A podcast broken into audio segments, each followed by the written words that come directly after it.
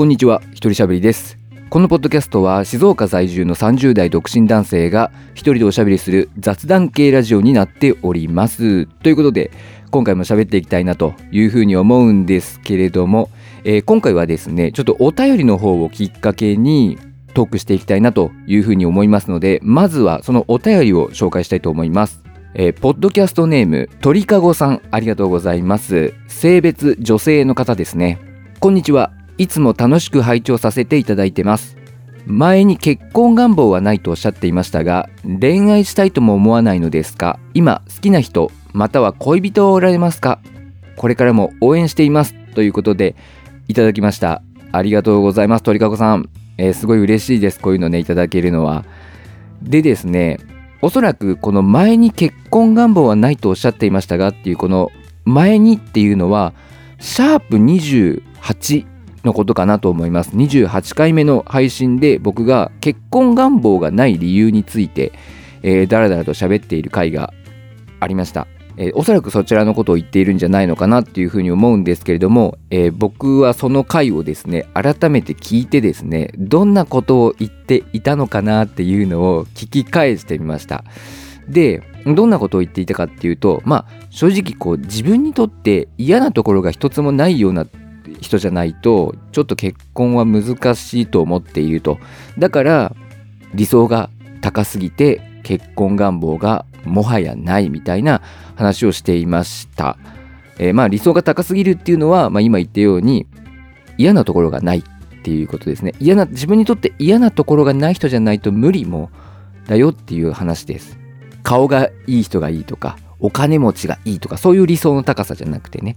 うん。っていうことを話していました。で実際今でもその感覚はそんなに変わってないなって聞いていて思いました。じゃあ今回は恋愛したいとも思わないんですかっていう恋愛願望についての話なので、えー今回は恋愛願望について話していきたいと思いますのでよろしくお願いします。はい。というわけでですね、ちょっと僕自身ですね、自分の恋愛願望についてめちゃめちゃ真面目に考えていました。で、えー普段僕は台本というかそういうものを書かないことの方が多くて、まあ、結構アドリブでガンガン喋っちゃうことが多いんですけど今回に関しては、まあ、割と丁寧に自分の考えをまとめたものを今目の前にね資料を置いております。でそれに沿ってちょっと話していきたいなっていうふうに思うんですけれども、えー結論から言いますと僕は現在恋愛願望ありません。はい。正直ないです。なんでないのっていう話をまあここからしていくわけなんですけれども、まあ、僕ね一生懸命考えました。恋愛願望ないんだけどなんでないのかなっていうことを一生懸命考えたんですけれどもここでこうこうこうだから恋愛願望はありませんって言って皆さんに納得してもらえるような明確な理由っていうのは正直ないです。うん、なんかね漠然としてるというかなんかわかるわかるとかなるほどねって思ってもらえるような理由は全くなかったです。だから結構ふわふわしたえーこのまとめてみたんですけどね自分の考えをまとめてみたんですけど結構ふわふわしてます。ただねここでね皆さんに一つ正直な話をしなければいけないんですけど実はこの収録テイク2なんですよ。なんでテイク2なのかっていうとあの収録をしてこれまあ30分近くありました実は。収録音声。30分近くあってそれを編集していたんですね。で編集してるとまあ自分の喋ってるのを聞くわけじゃないですか。その時にあれ？これこういうことなんじゃないの？ってちょっとね自分の言ってることに対して違和感を覚え始めたんですよね。でいや待てよ。こういうことなんじゃないか？っていう一つその収録を編集しながら音声を編集しながら答えにたどり着いたところがあったんですよ。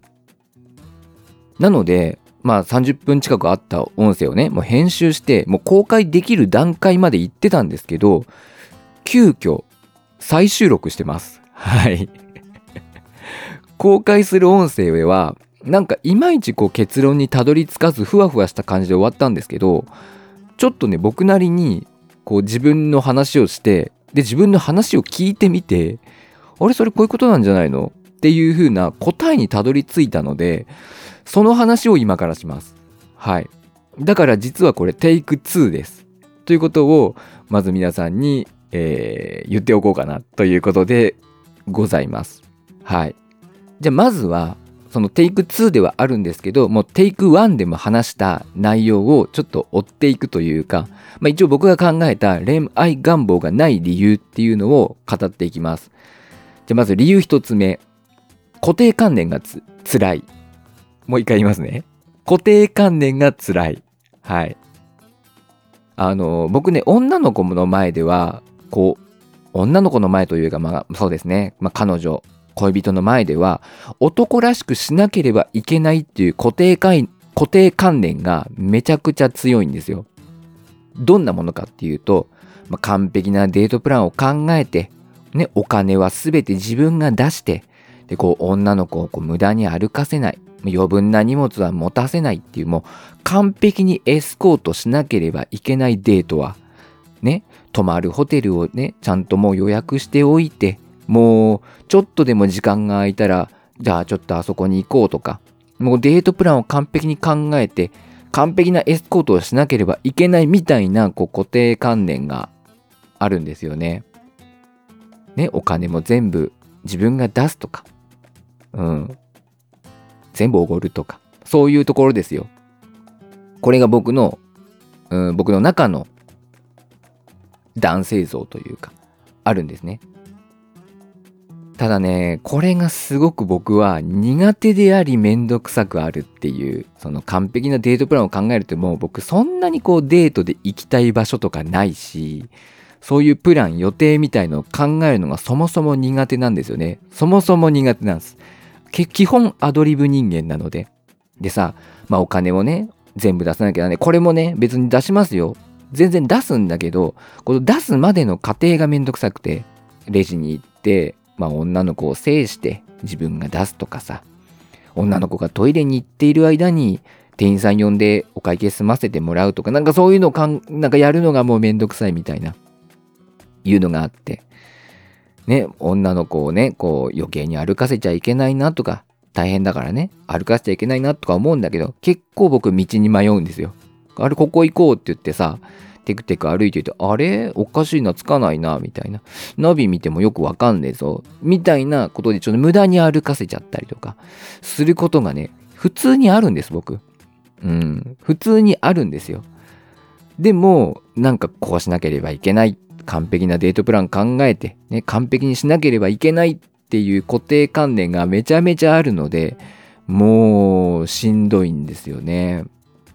まあ、これに加えて、またこう、カップルらしいことをしなければいけないっていう固定観念も僕の中にめちゃめちゃあって、まあ、どんなのかっていうと、まあ、おしゃれで、綺麗な場所に行かなきゃいけない、ロマンチックな場所に行かなきゃいけないとか、周りのカップルと比べてどうかなとか、いろいろ考えちゃうわけですよ。もうこれが全部もうめんどくさい。しんどい。もうしんどいですね。うん、自分の中にある固定観念に従っていくというか固定観念自分の中にある男性像を再現していかなければいけないって僕は思ってしまっていてそれがめちゃくちゃしんどいんですよねじゃあそんな固定が固定観念捨てればよくないっていう話になってくるじゃないですか。まそんなんいいじゃん。取っ払ってさ、自分の本音でいけばいいじゃんって思うかもしれないんですけれども、今度ね、この固定観念を捨ててしまうと、僕本当に何もしなくなっちゃうんですよ。もうデートプランなんか考えません。全部アドリブです。えー、まあお金も、まあ、出すには出すんだけど、まあ相手が出してくれんだったら別にどうぞ一緒に出しましょうみたいな感じになるし、もうね、さっきも言った通り、道をね、目的地に向かって歩けば迷うこともあるし、うん、完璧なエスコートなんか全然できないわけですよ。もう予定も全然ない。泊まるとこなんか全然予約しません。もうその場ですよ。もうホテル行ったら満室。もうよくあります、こんなこと。ね。そんな感じなんですよ。そんな自分ね、どうなのって思っちゃうわけなんです。これで本当にいいのって。自分が女の子の立場だったらぶっちゃけ嫌だなって。女性に正直ね、申し訳ないなって思っちゃうんですよね。で、自己嫌悪をすると。で、自己嫌悪をするってなると、もうめんどくせえなってなっちゃうわけですよ。恋愛めんどくせえな。恋人めんどくせえなってなっちゃうわけなんですよね。だから、結果的に恋愛願望が、まあ、なくなってしまうと。まあ、まとめますと、まあ、固定観念がすごく強くて、まあ、その中にある男性像があると。僕の中にね、男性とはこうでなければいけないっていう固定観念があると。それを再現するのが、まあ、とてもしんどくて、捨てたら捨てたで今度こんな自分でいいのかっていう自己嫌悪が起こってしまう。まあ、トータルすると、めんどくさいっていうことになってしまうっていうことです。だから恋愛願望がない。これ理由一つ目ね。ということです。はい。で、二つ目の理由。これなんですけれども、まあ、そもそも僕、人と深いつながりを持つことが苦手だなっていうことです。なんでかっていうと、僕、人のね、悪いところに目が行くことが多いんですよね。関係が深くなればなるほど。まあ、これはみんなそうなのかな？そうなのかもわかんないですけど、僕はね、この嫌なとこに目が行って、それが一つでも目についちゃうと、ちょっと嫌いになっちゃうんですよ、人のこと。なんかこの人嫌だなっていう。こう、僕はよく違和感っていう言葉を持つ、言うんですけど、違和感を持った瞬間にちょっと嫌いになっちゃうんですよね。ちょっとどころじゃないな。結構嫌いになっちゃうんですよね。な、この人大丈夫かなって思ってしまうんです。だから、まあこれさっきのね、結婚願望がない理由をシャープ28で話したっていうところと重なりますけど、自分にとって嫌なところが一つもない人じゃないと無理だなっていう。その嫌なところっていうのは世間的には問題だとしても、僕が許せることであれば全然 OK なんですよ。でも、世間的には何の問題がなくても、僕は許せないところっていうのはあるんですよね。そういうのがあった時に嫌いになっちゃうから、本当に僕にとって嫌なところがない人でないと、ちょっと、うん、無理だなっていう。だから理想が高いってことですよね。うん。またね、ここもややこしくてさ、僕はこういうのが嫌だっていう明確なものはあるにはあるんだけど、人によって違うんですよ。人によってこれは許せる、これは許せないっていうのが結構違ったりするんですよね。この人に対しては許せるのに、この人に対しては許せないとか、この人がする分には何にも気にならないのに、この人がする分には何かイライラするみたいなことがあって、一概には言えない。なんかこう自分が嫌いなこと、嫌なことっていうのを言語化するのが結構難しいっていうのがあって、本当にね、感覚的なものなんですよね。そこがまたややこしいっていう。だから、うん、なんだろう。よっぽど嫌なところがない人じゃないと うん、実際に関わってみてよっぽど嫌なところがない人じゃないとなかなか難しいっていう。でもそれを、うん、その例をさあ、見つける嫌じゃない人を見つけるには多分、たくさん恋愛して、いろんな人と関わって、いろんな人と深いつながりを持たなきゃいけないんですよね。その中で、あ、この人の嫌なとこないな、この人にやることは許せるなっていうのを見つけていかなきゃいけないんですけれども、それがめんどくさいんですよね だから、まあ理由1、理由2合わせて、まあ僕のね、恋愛願望がない理由を話す、言ってしまうと、もうめんどくさいっていうところにね、たどり着いてしまうんですよね。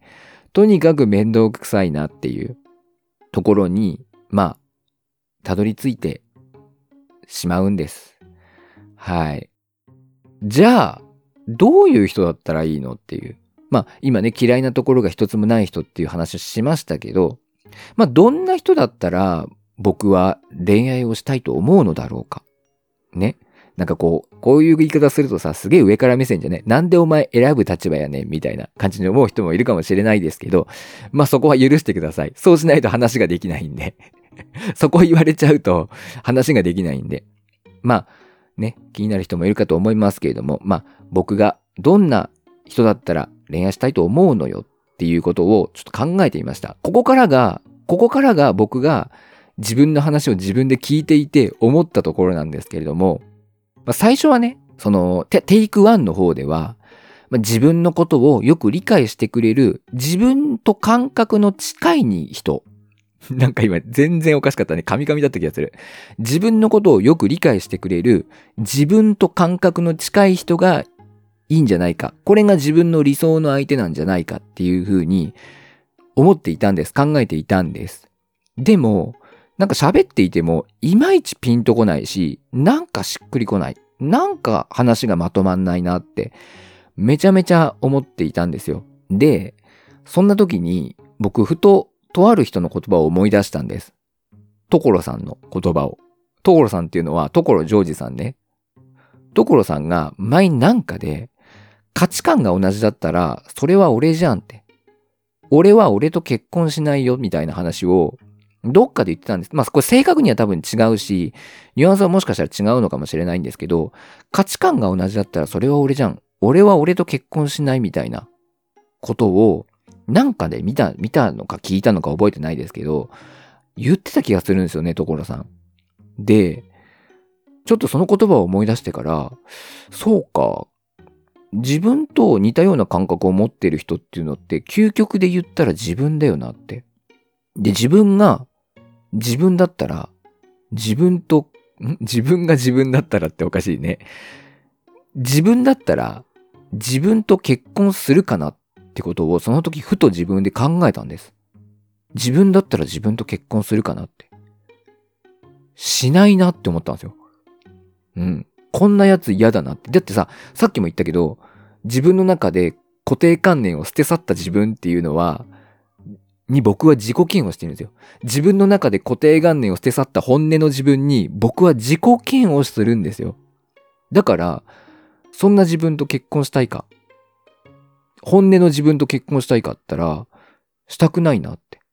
まあ、今た、たまたま所さんのね、名言が、名言というか僕が思い出した言葉が、結婚の話だったから、まあ結婚ってなってますけど、ね、こんな自分と恋愛をしたいかって考えたら、したくないなって思ったんです。うん。だって僕は、本当の僕に自己嫌悪するくらいなんだから。女性に対して申し訳ないなって思うくらいなんだから。って考えたら、あれ？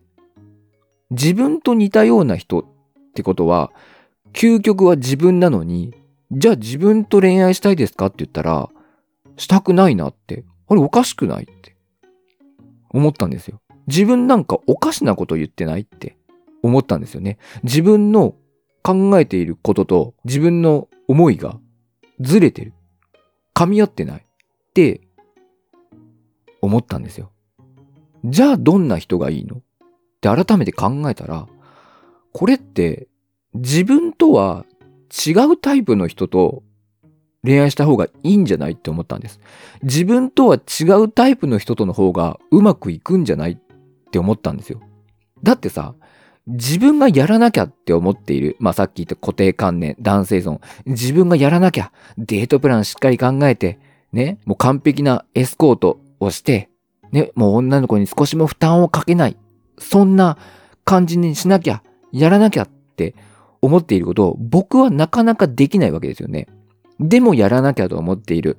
やれない自分に自己嫌悪しているってことは、それをやれる人と付き合えばいいんじゃないかっていう。うん。逆に言えばね。逆に言えば、つまり、完璧にデートプランもちゃんと考えてくれて、ね。こうしよう、ああしようって言ってくれる、そんな女性とお付き合いしたら、これはうまくいくんじゃないのかなって思ったわけです。要はもうデートの主導権を握って自分自身が楽しめるようなデートを自分で考えてくれて、それに僕を、なんていうの？付き合わせてくれる。うん。そういう人の方がうまくいくんじゃないのかなっていうふうに思ったんですよ。でよくよく考えてみたら、僕のこう友達付き合いでうまくいくというか仲が良かった人って結構もうどんどんどんどん、ここ行こうぜ、あそこ行こうぜ、どこどこ行かないみたいなことを僕誘ってくれて、結構その人の予定で、まあ、悪く言うと僕を振り回すというか、そんな人が多かったんですよね。でも、僕はそれが嫌じゃなかったし、もうどんどんどんどん、こう、その人のペースで引っ張ってくれる方が、僕は居心地が良かったんですよ。逆に、どっか行きたいとこないの？とか、何も自分から言わないよね？みたいなこと言われると、途端に、えー、いや、だって別に特にないもん、みたいな。めんどくさ、みたいに思ってしまうんですよね。だから僕は、どちらかというと、相手に引っ張ってもらった方が楽だし、全然それで OK。なんかあんまり自分の ここに行きたいみたいのがないから。でも相手に付き添って、付き添うような形で行く場所も全然楽しい。よかったな、楽しかったなって、全然思う。嫌なものはもう言われた瞬間に嫌って思うから、それは嫌って言うもん。でも全然嫌って思わない時は普通に楽しいんですよね。だからまあ友達の時もそうなっているんだから、恋人に対しても同じじゃないっていう。うん。どんどんどんどん、もう僕を引っ張ってくれるというか、うん。人の方がいいんじゃないっていう風に思いました。ってことは、僕とは違うタイプの人間ってことですよね。僕とは違うタイプの人間の人がいいんじゃないっていう風に思ったんですよね。僕は本当にもう何もしないっすよ。本当に本気出したら、本気出したらマジで何もしないっす。もうずっと家にいると思う。でもさ、そんな中でさ、どこどこ行こうよって僕を連れ出してくれる、ちょっとアクティブな人の方が、なんか僕自身もさ、ずっと家にいたらさ、あ、彼女これじゃつまんないだろうなって思っちゃうわけですよ。これが僕に近い人だったらずっと家にいて、彼女自身いいよいいよって言うかもしんないけど、でもな、やっぱちょっと一緒に出かけたり楽しいことした方がいいよな。なんて思ってどんどんどんどん僕は大丈夫かなって思って行っちゃうわけですよ。でもそこで彼女がもうどこどこ行こ行きたいから行こうとかって、どんどんどんどんアクティブに僕を連れ出してくれる人だったら、そんなことを思うこともないんじゃないかっていう。自己嫌悪、不安、心配、なる必要ないんじゃ、なることもないんじゃないか。っていうふうに思ったんですよね。うん。で、今喋ってたら思ったんですけど、考えてみたら、僕が今までこう、好意を持ってきた女性、いいなって思ってきた女性、素敵だなって思ってきた女性って、自分にはないものを持っていたりするんですよ。うん。そ、それこそすごくアクティブだったり、何かすごく一生懸命頑張っていることがあったり、おしゃれだったり、例えば英語が喋れたりとか、そういう、なんだろうな、僕自身が憧れるようなものを持っている人。うん。僕自身が憧れるようなものを持っている。僕自身が憧れている。でも僕自身はそれを持っていない。それを持っている人。うん。っていうのに、人に惹かれてきたなっていうのを、ちょっと今思った。うん。だから、僕が好きになるのは、僕に似ている人っていうよりも、僕にないものを持っている人。うん。僕が、本当はそれが必要と思っているというか、うん、必要と思ってるって言ったらおかしいんだけど、僕の中にはないけれど、あったらいいな、こんなんだったらいいなって思っている部分を持っている人に好意を持ってきたなっていうことに今気づいた。うん。で、まあ、お付き合いしてきた女性もそうだし、お付き合いするかな、どうかな、くらいになった女性もそうなんだけど、結構自分に似ているより、まあ、すっげえ似ているとかじゃなくて、似ているよりの女性が多かったと思うんですけど、結構そういう方ほど固定観念を、が、あの、固定観念というか、僕の固定観念の中にある男性像に近いものを求めていたような気がする。まあ、求めていたか、もしくは、僕がそれをしようとしてるから、それをさせてあげてたみたいな。うん。僕を立てて、ね、僕がそういう男らしい男に、の感じにしなきゃっていうのを感じ取って、僕を立てて、そういう風にさせてくれてたっていう方が多かった気がする。うん。で、僕そういうの求めてないんですよね、実際。求めてないんですけどね。うん。だから、まあ、じゃあどんな人ならいいのっていうね、ちょっと話があっちこっち行っちゃってごごちゃごちゃしちゃいましたけど、じゃあどんな人ならいいのって言ったら、僕と、まあ、価値観は同じでもいいけど、僕とは違うタイプの人。うん。僕にないものを持っている人。僕とは違うタイプの人。っていうのが、いいなって思った。うん、ああ、そうだわ。そうだね。僕とは違うタイプ、違う性格の人が、いいと思う。うん。っていうのに、まあ今も喋りながらもそうですけど、気づき始めるっていう。30を超えて気づくというね。うん。びっくりですよ。ちょっと痛いんじゃないのかな、これ。お前、今更？みたいな 感じですけど。まあちょっとじゃあ最終結論。うん。最終結論、いきましょうか。まとめましょう。まあ今回ね、えー、恋愛願望について話してきて、まあ、恋愛願望はありますか？まあ恋愛したいと思いませんか？っていうね、ことを、まあ言ってきて、で、恋愛願望はありませんという最初のね、結論、答えがあったんですけれども、まあ、最終結論としては、まあ、そもそも自分の考える理想像、恋人の理想像が、まあ、間違ってました。うん。自分に近い人、自分とよく似た人が理想像だと思っていたけど、多分違う。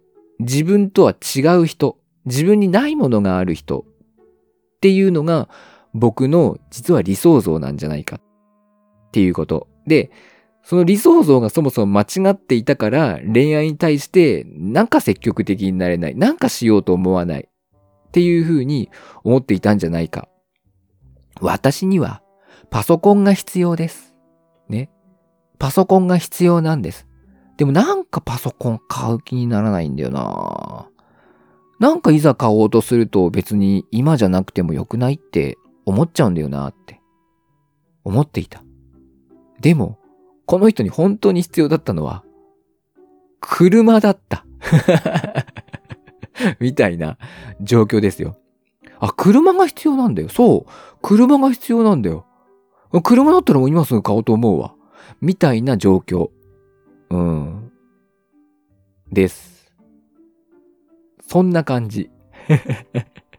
だから、僕恋愛願望が全然ないし、恋愛に対して積極性がなかったんだけど、今はちょっとね、いろいろとこう見方を変えてみようかなって思ってます。うん。人の見方というか、で今まではなんか自分と似た感覚の人を探していたという、無意識にね、探していたのかもしれない。